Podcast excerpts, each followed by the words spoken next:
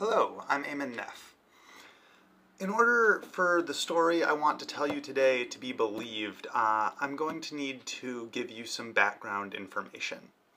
To understand my childhood and the chaos that reigned within it, you need a cursory knowledge of my father.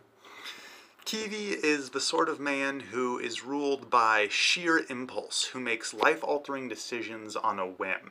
He's a human tempest in a constant battle with the ideas of comfort and stability. He has built illegal saunas in every home we've ever lived in, and he constantly tears down and rebuilds walls within homes with little explanation or warning given. Little to none.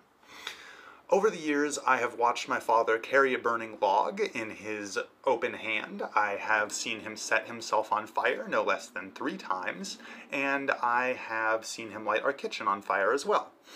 Uh, less exciting hijinks revolve eating moldy fudge and going back for seconds, added blending toothpicks to smoothies to increase the fiber, stabbing himself with a fork while moaning, uh, fleeing the police, uh, declaring that cheeseburgers are poison while eating one, and lastly, breaking our dog out of the pound in uh, jailbreak rather than pay, and this is true, the $10 processing fee.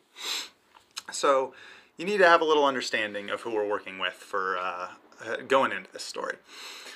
See, for as long as I can remember, my father has had this spark. It's a kind of spark that's only visible in the eyes and in the soul. It's the kind of spark that leads you to take action without regard for consequence. It's the kind of spark that makes you ask a couple at a restaurant who are clearly having a private conversation what they're having for dinner, or uh, talk loudly about your masturbation habits at your 12 year old son's soccer games. It's that kind of spark. To put it simply, it's the spark of madness. Uh, so finally, just last little bit of background information. My father has made it a lifelong practice of inviting strangers into our home to live with us. This people have included ex-cons, drug addicts, the mentally disabled, future convicts, hippies, etc., etc. It goes on and on. This story is about uh, our unintentional finding of perhaps the most unique group of roommates that I have ever had. When I was 13, my father burst into my room unannounced and he told me we were going to go see a Maasai warrior troupe doing a traditional cultural dance. Or as he phrased it, get up son, we're gonna go watch some African guys jump around. To his credit, my father was right. These guys could frickin' jump. We are talking about four foot verticals with nothing more than a slight bend in the knee. After the performance, I went to look at the merchandise table and to try to talk with the performers a little bit. There were seven of them. Uh, they couldn't speak English very well, so I just found myself mostly looking at their handmade crafts and things of that nature while my dad talked to the troop leader, who was also the translator because he was the only one who could clearly speak English. When my dad caught up with me about half an hour later, I saw that the normal little spark in his eyes, that's normally, it's, it's just a spark of insanity. It's a hint, you know? I, my dad's not the kind of person who goes running around the streets raving like a madman. It's, it's just a little extra pinch of craziness. But I could tell that today someone had poured fuel on the spark. Um, and as anyone who grew up starting their own fires to keep warm can attest, ignoring a spark can lead to getting burned. And that's what happened to me in this instance, because I made the choice to ignore the flame that I saw in my father's eyes that day. I had learned from experience at that point that the best way to let my dad's ideas burn themselves out was to not engage with them, just not ask him about them, because the quickest way to make his crazy ideas into a reality was to engage him about those ideas. So I just thought, I don't know what he's thinking, but I'm not going to engage with it. Two weeks later, my father comes into my room unannounced again and he says to me, hey, these guys are going to be staying with us for a while. And I'm like, what guys? Behind him, all seven Kenyan performers walk into my room unannounced. They're all carrying sleeping bags and backpacks, and they set them down all over the room. My dad just says, make yourselves comfortable, and leaves.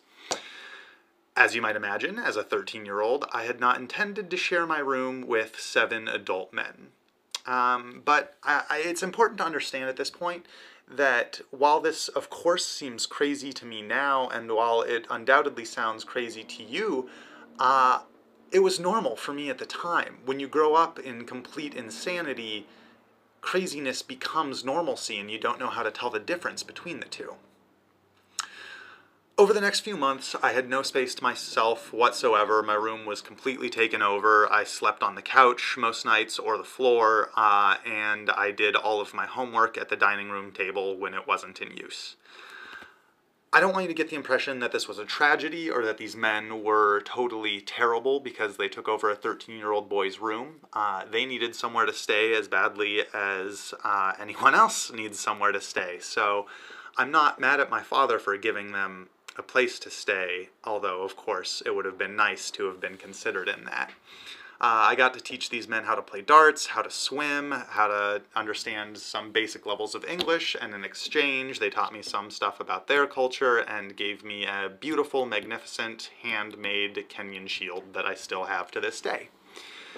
That said, there were a lot of negatives. Um, these guys' job was to perform at schools and things of that nature, and they were good at it. They'd go out and perform while I was at school, and when they came back, they would celebrate by drinking large bottles of liquor in my room, which I would have to clean up after the weekend.